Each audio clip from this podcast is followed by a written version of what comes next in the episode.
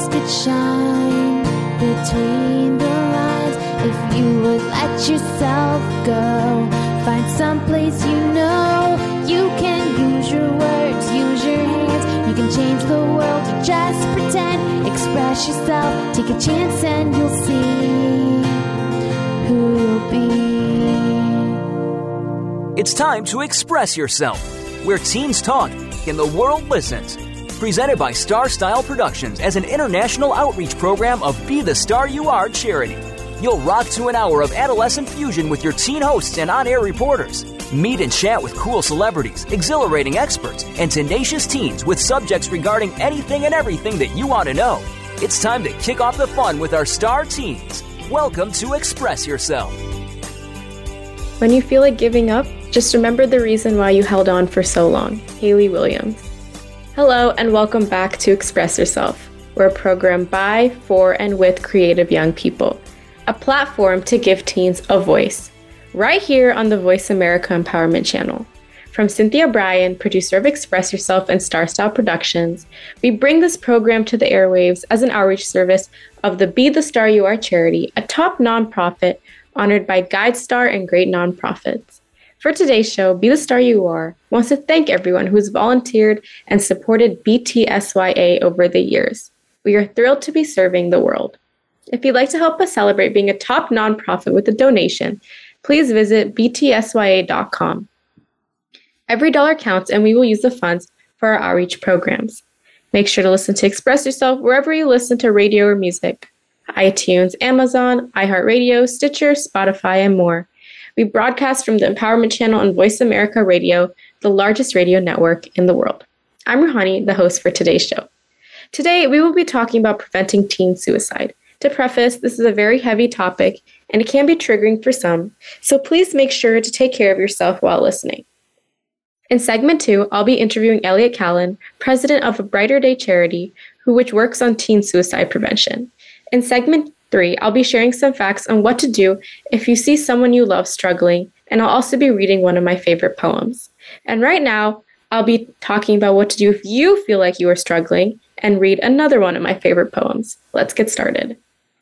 First and foremost, it's very important to remember that reaching out for help is a sign of strength, and it's not a weakness. If you're feeling lonely and experiencing any suicidal thoughts, please consider the following steps. Number one. Reach out to someone you trust. This is really helpful. If you connect with a friend, family member, or a trusted adult who can provide support, it can alleviate your burden, and sharing your feelings can really provide comfort during any challenging times. Number two is seeking professional help. This is when you reach out to a mental health professional or a counselor who specializes in dealing with suicidal thoughts. They're trained to provide the necessary guidance and support to help you through a difficult period. I know at my school, we have multiple therapists on campus, and we also have a school counselor. And my school counselor has been so helpful, really kind. And whenever I had stress about a certain class, she would be the first person I'd go to, and she definitely helped. Number three is contacting a helpline. Helplines provide confidential and anonymous support twenty-four seven. There are many dedicated helplines available in many countries that can offer guidance or lend a listening ear and connect you to more resources. In my county, there is a twenty-four seven text line which can give helpful advice. And I remember hearing about it in middle school, and I know many people who've used it and have really, um, really gotten help from it over the years. Number four is creating a safety plan. This is when you actually collaborate with a mental health professional to develop a safety plan tailored to your specific needs. So it can be coping strategies, supportive contacts, and steps to take in a crisis situation. Number five, and this is very, very crucial, is avoiding isolation. When feeling lonely, it's very important to resist this urge to isolate yourself from the world. Instead, you should try to engage in activities that bring you joy, such as hobbies, exercise, or spending time with supportive friends. T- connecting with others can provide a sense of belonging and a sense of support. Now, some people I know feel like they don't have this in person, which is why step number six is reaching out to online communities. So there are some online support communities and forums where you can connect with people who are going through something similar. And sometimes participating in these communities can provide a sense of understanding and empathy. And of course, you have to be wary of the information you're giving out online. But if you feel like it's somewhere where these are real people who are struggling and they can help you and you can help them, I say definitely join the community.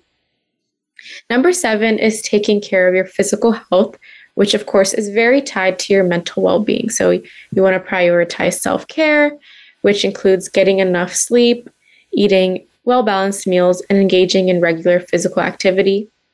So taking care of your physical health can positively impact your mental well-being. And I started going to the gym like last month, and ever since then, I have definitely felt um, kind of a spike in my mental health. I just feel like very content with myself. It's not much to do with like changing how my body looks, but more of just like having this sort form of like catharsis. And number eight is removing or removing any potential means of self-harm. So if you have access access to items that could be used for self-harm, make sure you remove them or ask someone you trust to keep them safely out of reach. Restricting access to such means can provide this critical buffer during more vulnerable moments. Another thing I want to focus on in this show is how to use social media positively, which we talked about before, but I feel like for teens around the world, so- social media can be used as an outlet to express feelings of despair, like I mentioned earlier, these online um, forums or communities. However, I definitely think that causes, constantly seeing like depressing content can cause you to feel isolated or overwhelmed. For me personally, like on TikTok, I know I'll be scrolling through and I'll just have this like influx of very sad videos on my page, you know, whether it be like current events or what someone is going through. And of course, it's important to like be informed, but make sure um, you take a step back when you feel like it's getting too much for you. So here's some more tips on how to use social media wisely. So number one is creating a positive online environment, which is basically following accounts that inspire, educate, and uplift you. Kind of surround yourself with content that promotes self-acceptance, self-care, and mental health awareness. Kind of be involved in these supportive communities and individuals who share your values and interests. For me, I love following accounts that tell like history facts or kind of like get ready with me's in the morning, which is basically like seeing girls my age, how they get ready for school. It just brings me a lot of comfort for some reason to see like other people share like similar routines to me. And these people seem like very kind um, social media influencers. Number two is setting boundaries. So that means limiting your time on social media and providing these boundaries to protect your mental well-being. Consider like scheduling specific times for social media use and avoid excessive scrolling. Remember, it's okay to take breaks and disconnect when needed. I know that some people actually have like a screen time limit on their phone, and I had to do that for TikTok, especially during school when I was like super busy, because I would just spend hours on there just mindlessly going from the next video to the next, and it really got too much.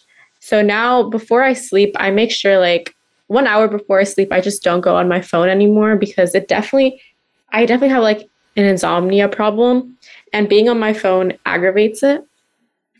Number three is practicing digital detox, which is basically just taking these regular breaks from social media to recharge and reconnect with the present moment. Engage in more offline activities that bring you joy, such as spending time in nature are connecting with loved ones face-to-face. Recently, I've been going hiking in Santa Cruz. I feel like that's very helpful, and it's lovely to just see how nature looks like in the morning with your friends. I wasn't able to do that um, in my other years of high school because of how busy I was, but now that I'm more free, I can really do things I love. Number four is engaging mindfully. Be conscious of your emotions and reactions when using social media. So if certain content makes you consider unfollowing them or muting accounts that you feel are triggering negative emotions, go for it. Just engage in this meaningful conversations and supporting others online. I think social media is definitely a place where bullying can happen, especially if like a video goes viral or and it's something that people want to make fun of, whether if it's like a physical feature or people that they think are weird. I've seen that in many cases, which is really unfortunate. But I think that the best way to do that is making sure that when you post, it's to, you have options to just post for your friends rather than like a whole audience if you're not comfortable with that. And also make sure you don't make other people, like don't bring other people down when you're commenting something. Number five is promoting authenticity. So be mindful of the content you share and the image you project online. I would rather embrace authenticity and vulnerability by sharing both the highs and lows of your life. Because I feel like definitely there is this kind of fake, I mean, we already know this, there's a lot of fakeness to social media where people kind of cherry pick what they share, but in all honesty, no one's life is that perfect. No one's going to like the Bahamas every day and like going shopping and like spending thousands of dollars on, you know, clothes or something. It's rather, I think it's more helpful to share the truth. And that can be like mental health awareness. I've seen many like viral videos about like authentic videos about people's struggles rather than just like presenting this glossy image of their life. So once again, remember that your mental well-being is just as important as your physical well-being. You need to prioritize self-care, seek support from trusted friends and family, and reach out to mental health professionals when needed. Social media can be a powerful tool, but using it mindfully and positively is key to maintaining a healthy relationship with it. Next, I want to share this beautiful poem about suicide prevention. It's called Stay by Tanner Olson. Stay. Today, all I can say is stay. Stay. And I know that may not be easy to hear, and that this one word might bring fear, but stay. Stay for the sunsets and sunrises and surprises that do somersaults straight into your soul. Stay for the sequels and prequels, because you never know if Space Jam two will be a bust or beautiful.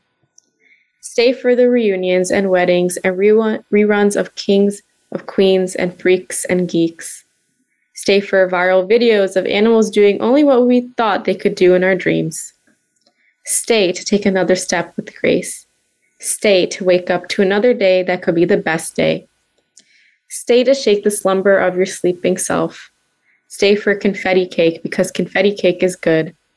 Stay for summer days at the lake and for the moments of give and take. Stay. And I know, I know today is hard, and tomorrow might be too. But move closer to see the beauty found within all that has come to be. Let the light shine through all the cracks, scars, and questions, and stay. And I know there are days when the last thing you want to do is stay. But if you stay for today, then I'll see you tomorrow, and tomorrow is worth staying for. And maybe tomorrow we can have some confetti cake. Okay, that's all the time we have for this segment. Make sure you stay tuned for our next segment where I'll be talking to Elliot, president of A Brighter Day charity. And we want to hear your thoughts and we want to hear your questions. So email us at b t s y a teen radio at gmail dot com. That's b t s y a teen radio at gmail dot com. Check out our radio site at express yourself teen radio dot com and our creative community site at be the star you are dot org. You can get involved with the Be The Star You Are charity, buy books and t-shirts in our store, sign up for a free newsletter, and make a donation to Be The Star You Are.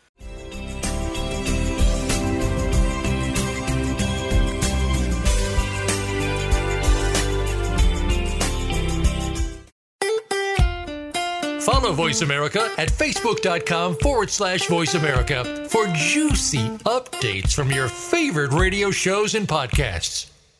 Are you a teen interested in becoming a radio personality? The Positive Message Outreach Program of Be The Star You Are charity trains dedicated young people to be reporters and hosts on Express Yourself Teen Radio.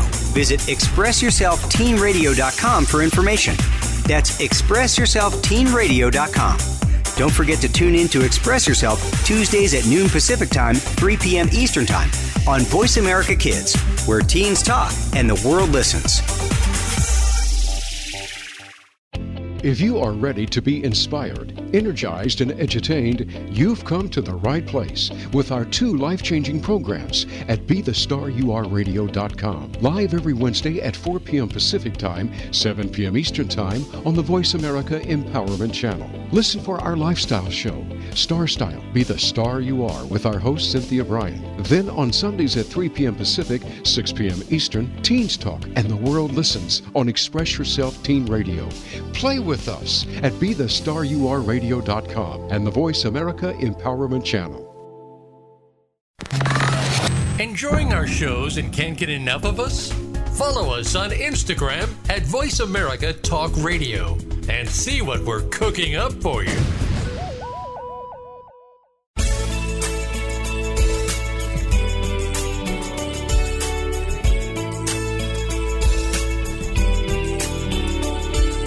You're listening to Express Yourself on the Voice America Kids channel, where teens talk and the world listens. Express Yourself is produced by Star Style Productions, L L C, as an international outreach program of Be The Star You Are charity. For more information about our show, visit Express Yourself Teen Radio dot com. Now, back to our Star Teens.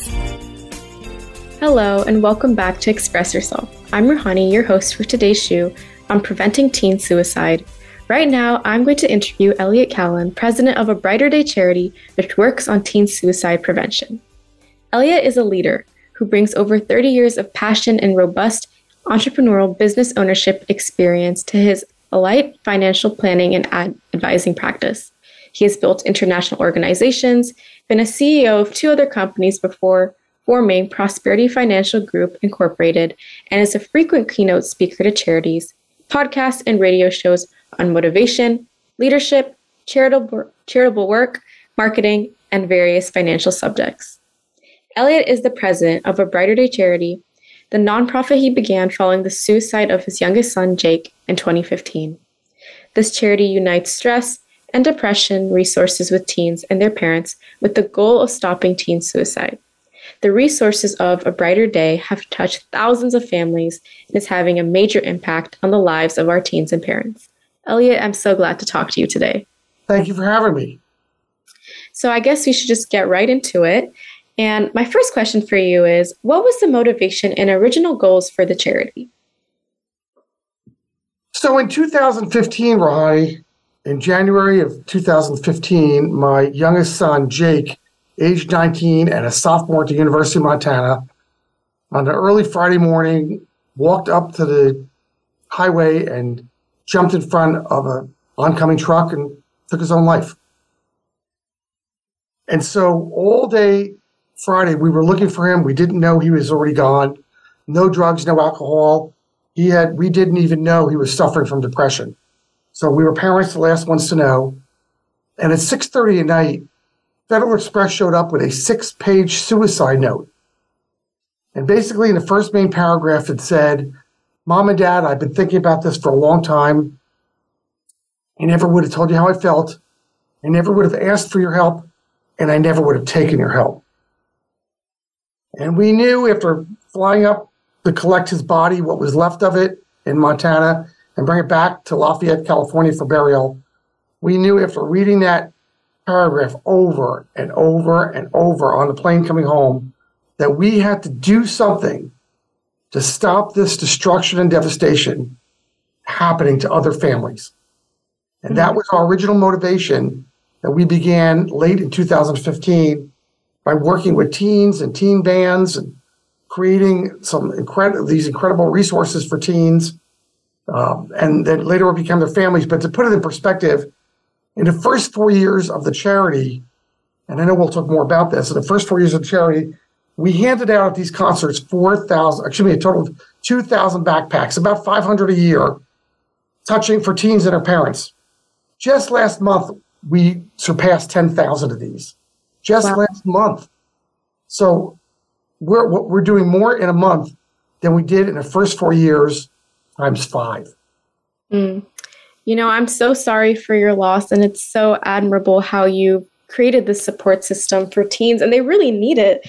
You know, there's this ongoing crisis of depression and suicide, and do you think your goals have changed since forming the charity to now?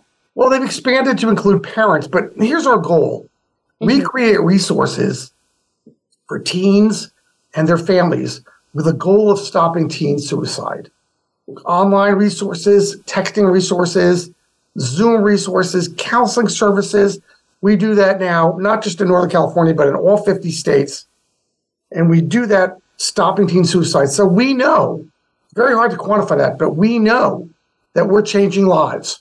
What we can't quantify is how many families and teens are downloading or using our text line or doing something with all these amazing resources that are originally created by us. But it's hard to measure it for stopping suicide. But I've got four letters on my desk from parents saying, thank you for saving my teen's life. Wow. That is so inspiring. And all these communities that you've talked to, how have they embraced you and challenged you? Well, some have been very good and some have not. So what's been very good is the city of Lafayette, the city of Danville, the city of Palo Alto, and about four or five other cities. Uh, what's been really difficult for us is penetrating to the school system. I get, you know, I talk to principals all the time, college counselors, and there seems to be no enthusiasm for our types of service to help their teens out.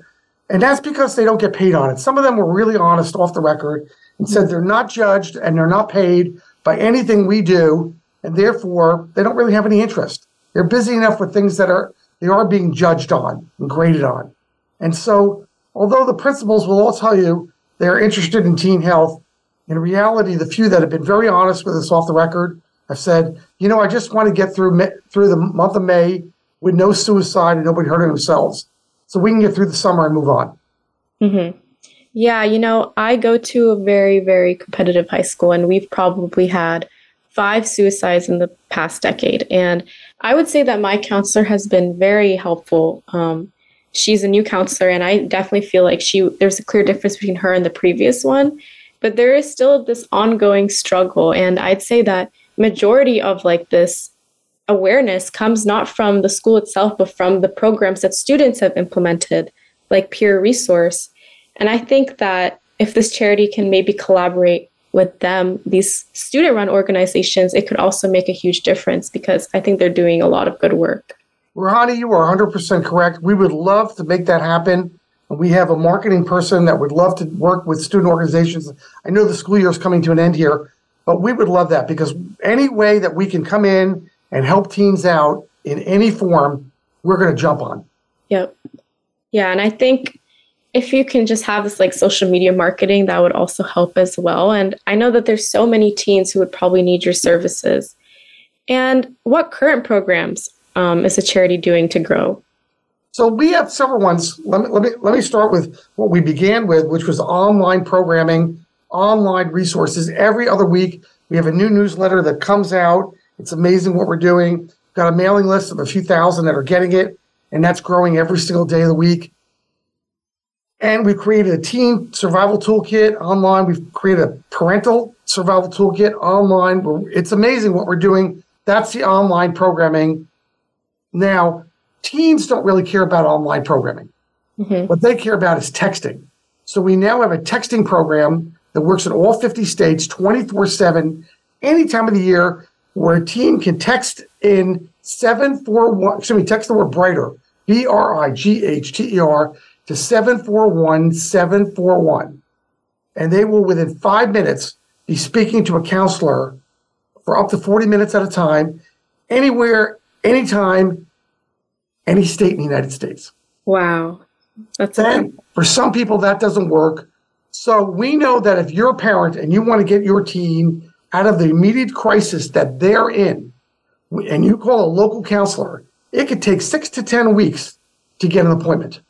Mm-hmm. And that's, can you imagine your teenager is hurting themselves or threatening to hurt themselves, and you need ten weeks for an appointment? That's forever. So we created, a, a again, a Zoom program partnering with an online service where, again, all fifty states, within seven days, we can get any teen in front of a licensed counselor. Some states require their parents to be inc- included. California does not, but we're going to get them Zoom program. Now, when we've checked with this online service, they have told us that because that's a for-pay service, the texting is free. The, the but the Zoom program is an online for-profit service. They say it takes about two to three months to get our, get your teen out of the crisis mode. So therefore, if they go through a website, our website, a brighter day dot info, we will pay for the first three months of counseling. Mm-hmm. Wow. And could you please repeat the text line for our listeners to hear? The text line is the word brighter, B R I G H T E R, to seven four one seven four one. And the website to get counseling at is w w w dot a brighter day dot info. And do you think that with such amazing charities like A Brighter Day and other similar, you know, nonprofits working towards the same cause, um, do you think that the teen suicide prevention movement is gaining more awareness? And what are some obstacles do you think that we continue to face, such as like the school system? So if I were, these are great questions, Ruhani. If I was a for-profit organization, I would say that we are at the right time, at the right place, and business is booming. Isn't that amazing? Mm-hmm. And, and so uh, it's booming, and if there's more recognition, T V is more recognition. So many places have more recognition that suicide, suicide prevention, and depression among teens is at an epidemic le- level, up forty percent just in the last three years on a national basis. People are more aware of it than ever. Schools, they're just handicapped by their own old ideas that we don't want to talk about suicide. If we talk about suicide on campus, then we're giving our teens permission to think about suicide. The, you know, the same thing that we talked about when I went to high school is the same notion today. Put your head in the sand, get your kids through school, don't worry about teen depression, it's not our problem, we'll just deal with it as we go along. That's the school motto. Yep, I totally agree with that. And especially for teens who are struggling today, what advice can you give them? I would say every teen in America, that's my personal goal, every teen in America should have our texting hotline available to them. That when you want to talk to somebody for any reason, whether it's in the middle of your day at school or during lunch or when you get home or if you're awake at midnight or it's Christmas Day and you're feeling horrible, contact the text line. Get yourself some conversation going. Your parents... I mean, I, I, I'm a father. I would love to know if my teen is in trouble or feeling sad. But if you're not ready to tell your parents, you've got this teen text line at your fingertips. And that's the first thing that should be that should happen. They have school counselors. Some of them are very good. Some of them are not. That's just the way it is. If you can talk to your parents about what's going on and ask for some help, that would be the next best thing to do. Sometimes that's a challenge for a lot of teens. But if you want to go out and ask for help on your own to start with, nothing's going to beat the text line. And the Zoom line in California, if you go through our website, is free. And in California, if you're over the age of twelve, your parents need not to be included. I'm not advocating that you don't include your parents. I'm a parent. I would want to know. But I get it that sometimes you're just not ready to share this information with your parents. Definitely. And what advice can you give for the parents of teens who are struggling as well as like other family members? So I would do a few things. I, I'd make sure, again, my teen has that text line. I'd go to our website for lots and lots of resources, a brighter day dot info. But you've got to create, as a parent, and I say it because I am a parent, you've got to create an atmosphere that allows your teen to share this information. And you've got to be non-judgmental. Because as parents, we want to fix everything. But you've got to let them share this first. And that's really hard to do and almost counterintuitive for parents. So there are three ways that you can get your teen to share this information with you that are tried and true. There are lots of other ways, but these are the three that we have found to be by far the most effective ways out there. But it only works if you can cr- create a non-judgmental atmosphere and even talk to them, talk to your teen that, look, I don't want to judge you. I don't want to fix you. I just want you to share. So the number one way is make your dinners cell phone free. No social media, no texting, no calling the older sibling at college, no calling grandma and grandpa during dinner, no cell phones at the table, put them in a basket, including the parents. And then you can find these questions on our website. Learn as a parent to ask better questions, great questions. Not just how was your day, because we all know that so many teens, especially boys, are cavemen when it comes to answering questions. They answer monosyllabically. How was your day? Fine. Good. Okay. You know nothing. The parent's been working all day. They just want to get through dinner. Think about it. They want to get through dinner. Get your teen to finish their homework. Get them prepared for anything happening in school. Get them showered if that's what they need to do. And they got to still take care of themselves. There's not a lot of time to do this. So, so the conversation has to be free and unjudged at the at dinner. Now, we also know, Ronnie, that dinners, and a lot of times because of sports and everything else going around, they can be mighty short or not even existent. Right. They take place in the car with In-N-Out Burger and McDonald's. So if that's the case, that's what's going on. Take out the earphones, your iPod, iPods. Take out any earphones. Just have a conversation in the same way. No radio, no listening to music, nothing. Just you and your teen. And get your teen in the front seat, out of the back seat, in the front seat, where they can have a conversation with you in the same non-judgmental way. And then if that doesn't work, we have been programmed as humans that when we walk, we like to talk and share our lives with the person that we're walking with. So once a week, take a walk with your teen with no cell phones and just ask those questions. Share your feelings. Share that as a parent, that when you went through high school, it wasn't all roses. You had your own problems. You had your own battles, battles with bullies, battles with class, that maybe your teen who's struggling in chemistry can understand because you were struggling in a class, but they don't understand that about you because you're just on their case because you know as a parent, good grades can equal a good education and a good foundation for getting a job with good money. But that's not how teens think. That's how we think because we've been there. When you were a teen, you were just trying to get from Monday to Tuesday and Tuesday to Wednesday. It's so different. And these teens have more homework than ever. They have two, three hours of homework a night. The classes teach less because they're bigger and there's more unruliness than there's ever been. There's more distraction than there's ever been. Social media is killing our teens, and we could talk more about that. So you've got to get your teen to understand that you care and that you want to help and that you're willing to play on their ball field to get them some help. That's what you can do as a parent. I totally agree. And going back to what you said about social media, do you want to go more in depth about that? Because I'm sure there's a lot of content to cover on that topic. Yeah, and so here's what's going on on social media. There's here's the good side of social media. You need to do a report tomorrow that on Afghanistan. You've got you could type or type in Afghanistan, everything you need to do about Afghanistan and demographics and geopolitical is right there. Everything you need to know about Texas or or presidential politics is right there at your fingertips. That's the good news about social media and your cell phone. What's the bad news? Instagram, TikTok, Facebook, Snapchat, all these things, what they do is they create highlight reels of everybody else's life. And it makes you feel like everybody's having a better time in life than you. And mm-hmm. so what it ultimately does for teenagers, and this has been tested and proven throughout the country, what it does is it isolates teens that are already feeling depressed. It exacerbates the problem. So here your teen is very slowly beginning the withdrawal process, which is part of depression. They're withdrawing socially. They're withdrawing from clubs. They're withdrawing from sports. They may be withdrawing from school and the class, certain classes. They're isolating themselves.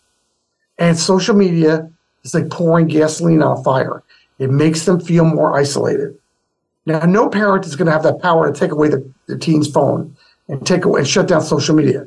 But if you can figure out how to limit it, slow it down, stop the growth, stop the four hours a day, because the average teen is on social media four to six hours a day, a day, not a week, a day.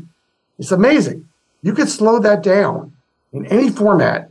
You're gonna you're gonna help your teen out, but there's it's not going to be welcomed very well by your teen. So you've got to make this a partnership.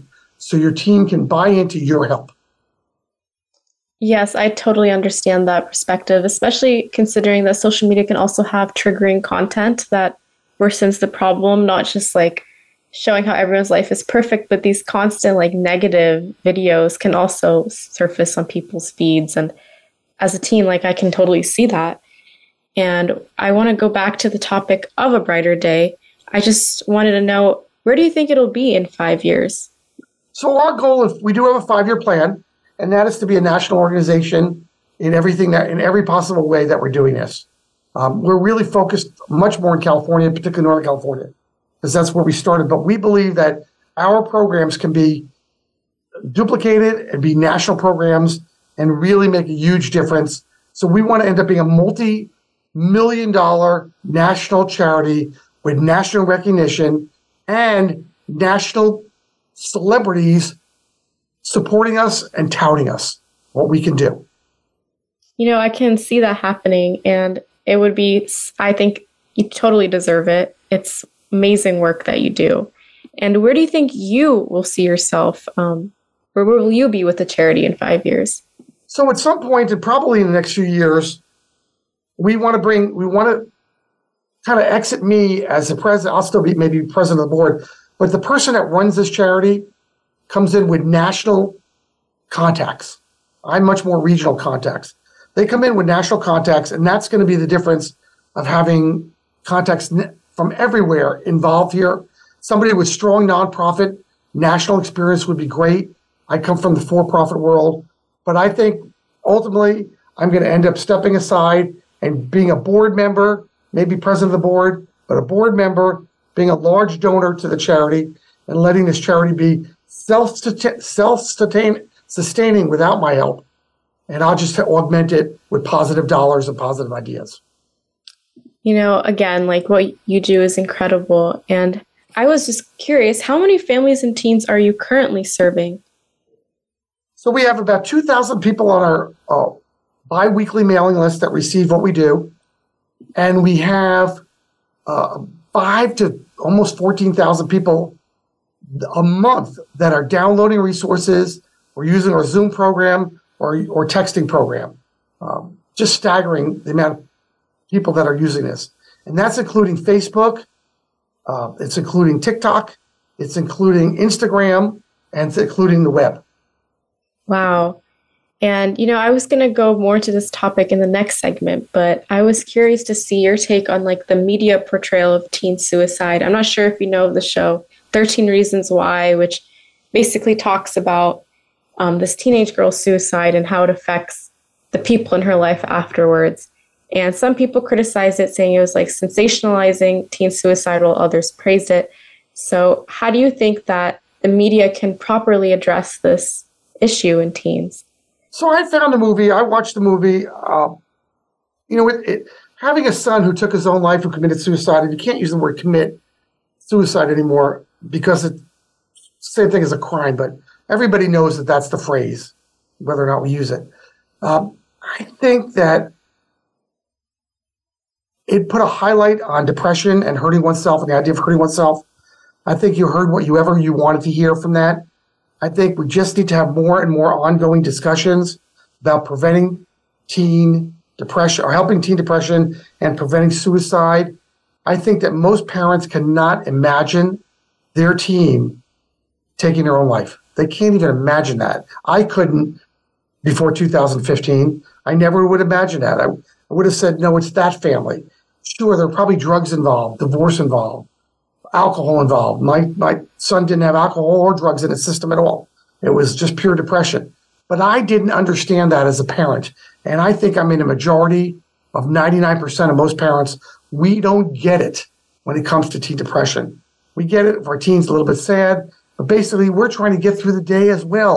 The, the school's getting through the day. We're getting through the day. We're getting through the test.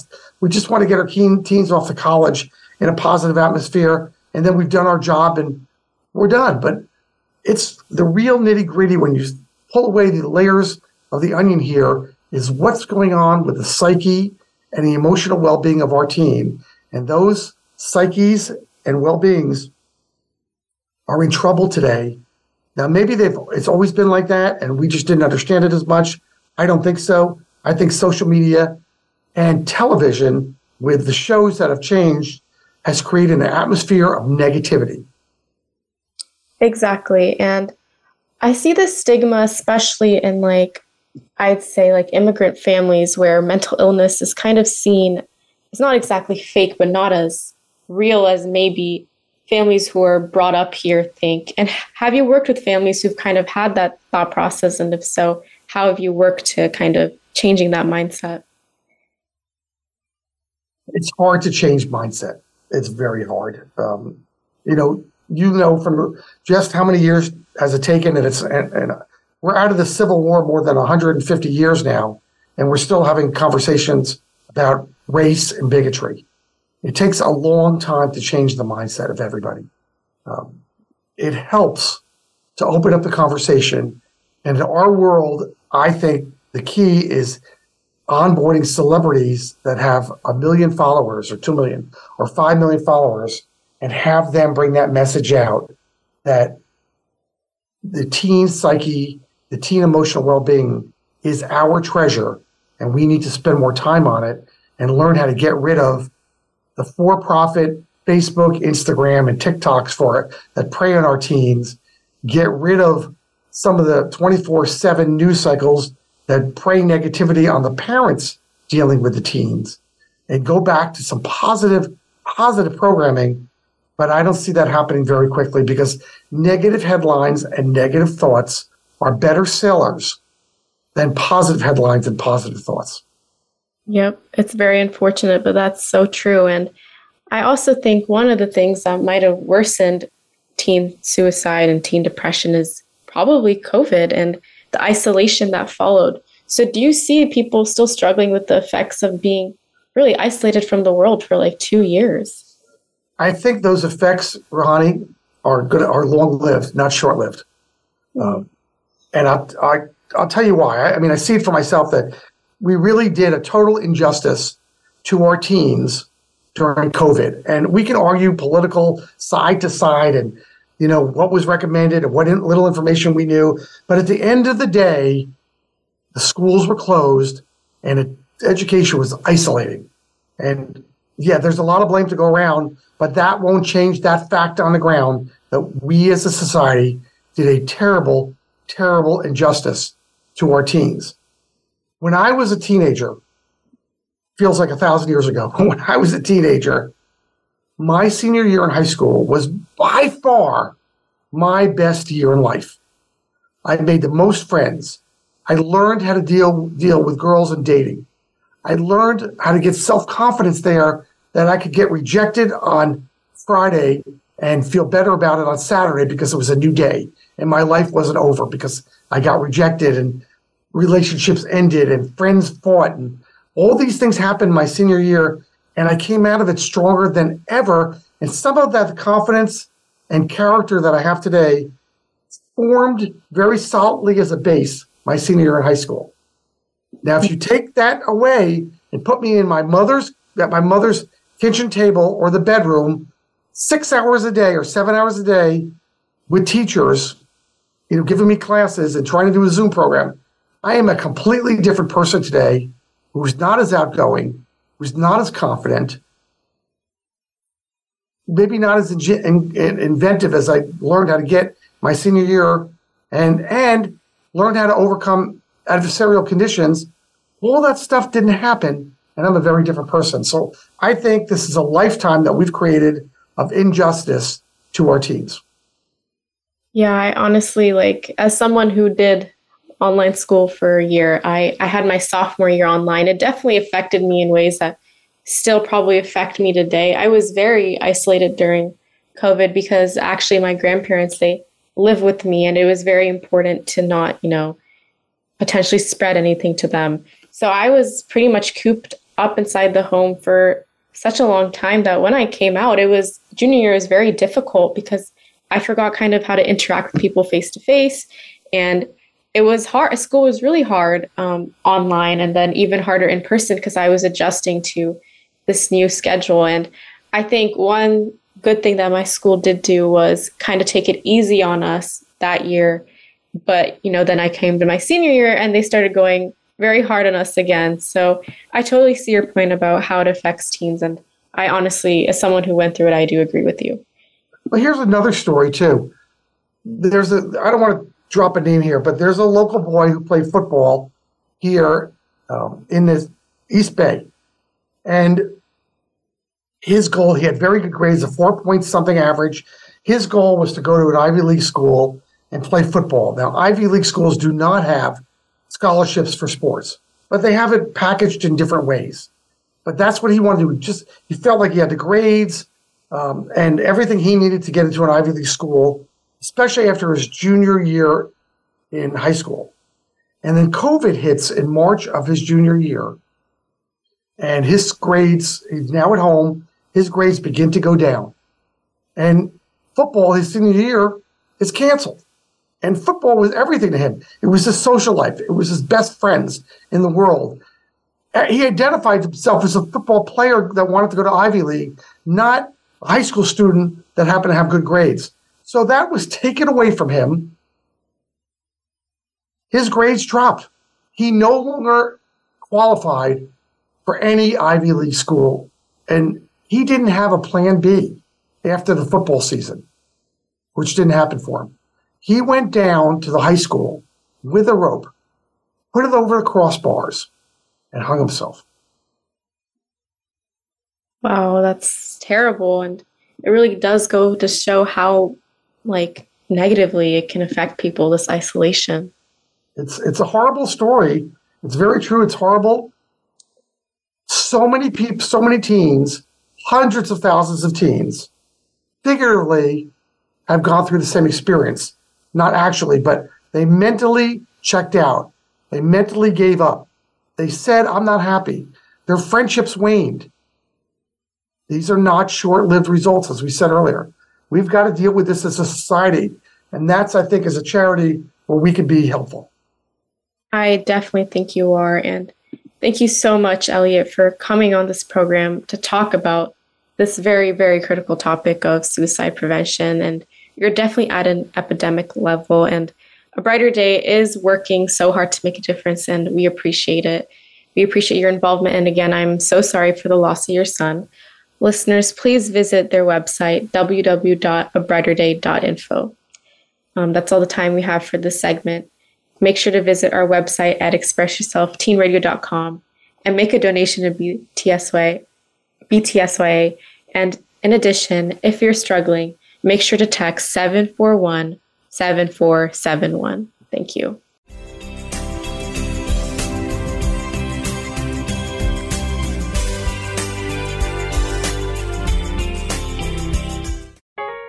Want to see what Voice America is up to behind the scenes? Behind closed doors. Follow us on TikTok at Voice America Talk Radio. Are you a teen interested in becoming a radio personality? The Positive Message Outreach Program of Be The Star You Are charity trains dedicated young people to be reporters and hosts on Express Yourself Teen Radio. Visit express yourself teen radio dot com for information. That's express yourself teen radio dot com. Don't forget to tune in to Express Yourself Tuesdays at noon Pacific Time, three p.m. Eastern Time on Voice America Kids, where teens talk and the world listens.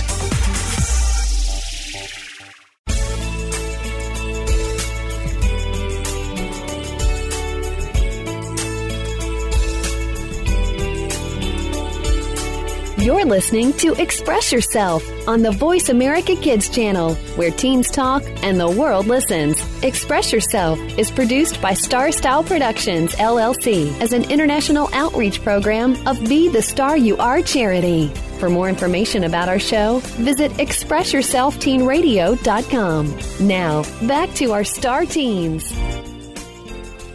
Hello and welcome back to Express Yourself. Today's show is about preventing teen suicide. And right now I'll be sharing some tips on what to do if you see someone you love struggling and how teen suicide can be prevented in general. Number one is early identification and interve- intervention. That means recognizing warning signs and risk factors for teen suicide. It can really help people who are at risk, and some warning signs may include changes in behavior, withdrawal from activities, expressing feelings of hopelessness or worthlessness, or talking about death or suicide. Number two, as we were talking about with Elliot earlier is mental health support. Um, teens definitely need access to mental health services. It's very crucial for preventing teen suicide. And that includes schools, communities, and healthcare systems that provide resources for mental health support. Charities like A Brighter Day, for example, can definitely help. Number three is promoting social connections. Like we were talking about earlier, COVID definitely made teens feel more isolated, so promoting positive social connections is essential.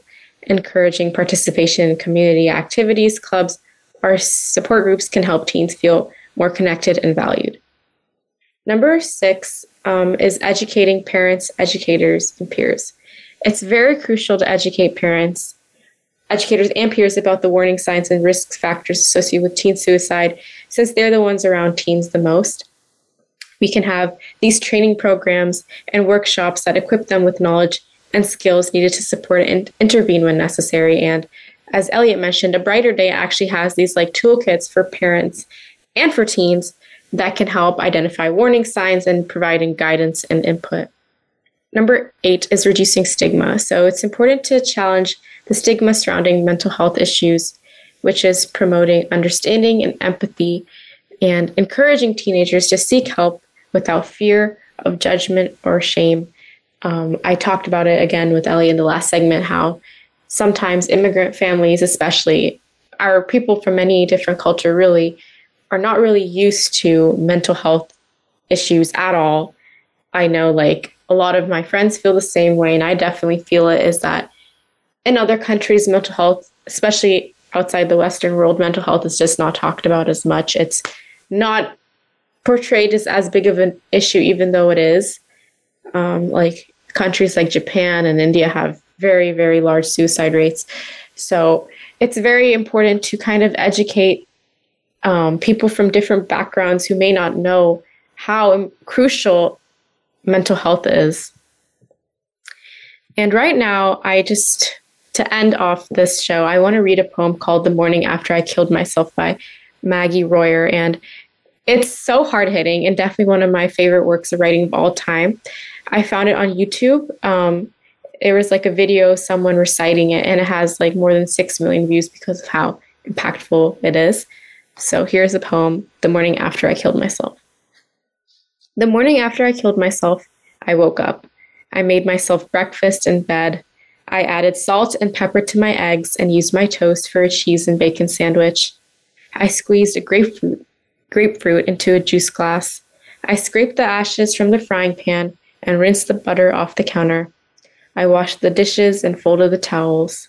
The morning after I killed myself, I fell in love, not with the boy down the street or the middle school principal, not with the everyday jogger or the grocer who always left avocados out of the bag. I fell in love with my mother, and the way she sat on the floor of my room holding each rock from my collection in her palms until they grew dark with sweat. I fell in love with my father down at the river as he placed my note into a bottle and sent it into the current. With my brother, who once believed in unicorns, but who now sat in his desk at school trying desperately to believe I still existed. The morning after I killed myself, I walked the dog. I watched the way her tail twitched when a bird flew by, or how her pace quickened at the sight of a cat. I saw the empty space in her eyes when she reached a stick and turned around to greet me so we could play catch, but saw nothing but sky and place. I stood by as strangers stroked her muzzle, and she wilted beneath their touch like she once did for mine. The morning after I killed myself, I went back to the neighbor's yard, where I left my footprints in concrete as a two-year-old and examined how they were already fading. I picked a few daylilies and pulled a few weeds and watched the elderly woman through her window as she read the paper with the news of my death. I saw her husband spit tobacco into the kitchen sink and bring her her daily medication. The morning after I killed myself, I watched the sun come up. Each orange tree opened like a hand, and the kid down the street pointed out a single red cloud to his mother. The morning after I killed myself, I went back to that body in the morgue and tried to talk some sense into her. I told her about the avocados and the stepping stones, the river and her parents. I told her about the sunsets and the dog at the beach. The morning after I killed myself, I tried to unkill myself, but couldn't finish what I started. I hope you enjoyed that poem, and found this show to be very informative. Again, it was very heavy, and I hope you all are taking care of yourselves and you remember to prioritize your mental well-being. And we are out of time for today's show. As always, we express our gratitude to Star Style Productions, Cynthia Brian, Be The Star You Are, and our Voice America Empowerment crew, especially our audio engineer, Andrew. Thank you to our guests from across the world, and a huge thank you to our listeners for making us a top-rated program. For more information about Be The Star You Are charity, visit Be The Star You Are dot org. Find us on Instagram at Express Yourself Radio. Tomorrow will be a brighter day. Don't give up and stay. Always remember to speak up, speak out, and express yourself. Thanks for joining us this week on Express Yourself, produced by Star Style Productions, L L C, as an international outreach program of Be The Star You Are charity. For more information about our show, be sure to visit Express Yourself Teen Radio dot com. Please join us again next Tuesday at noon Pacific Time, three p.m. Eastern, when teens talk and the world listens on the Voice America Kids channel. Until then, remember to express yourself. Stars could shine between the lines if you would let yourself.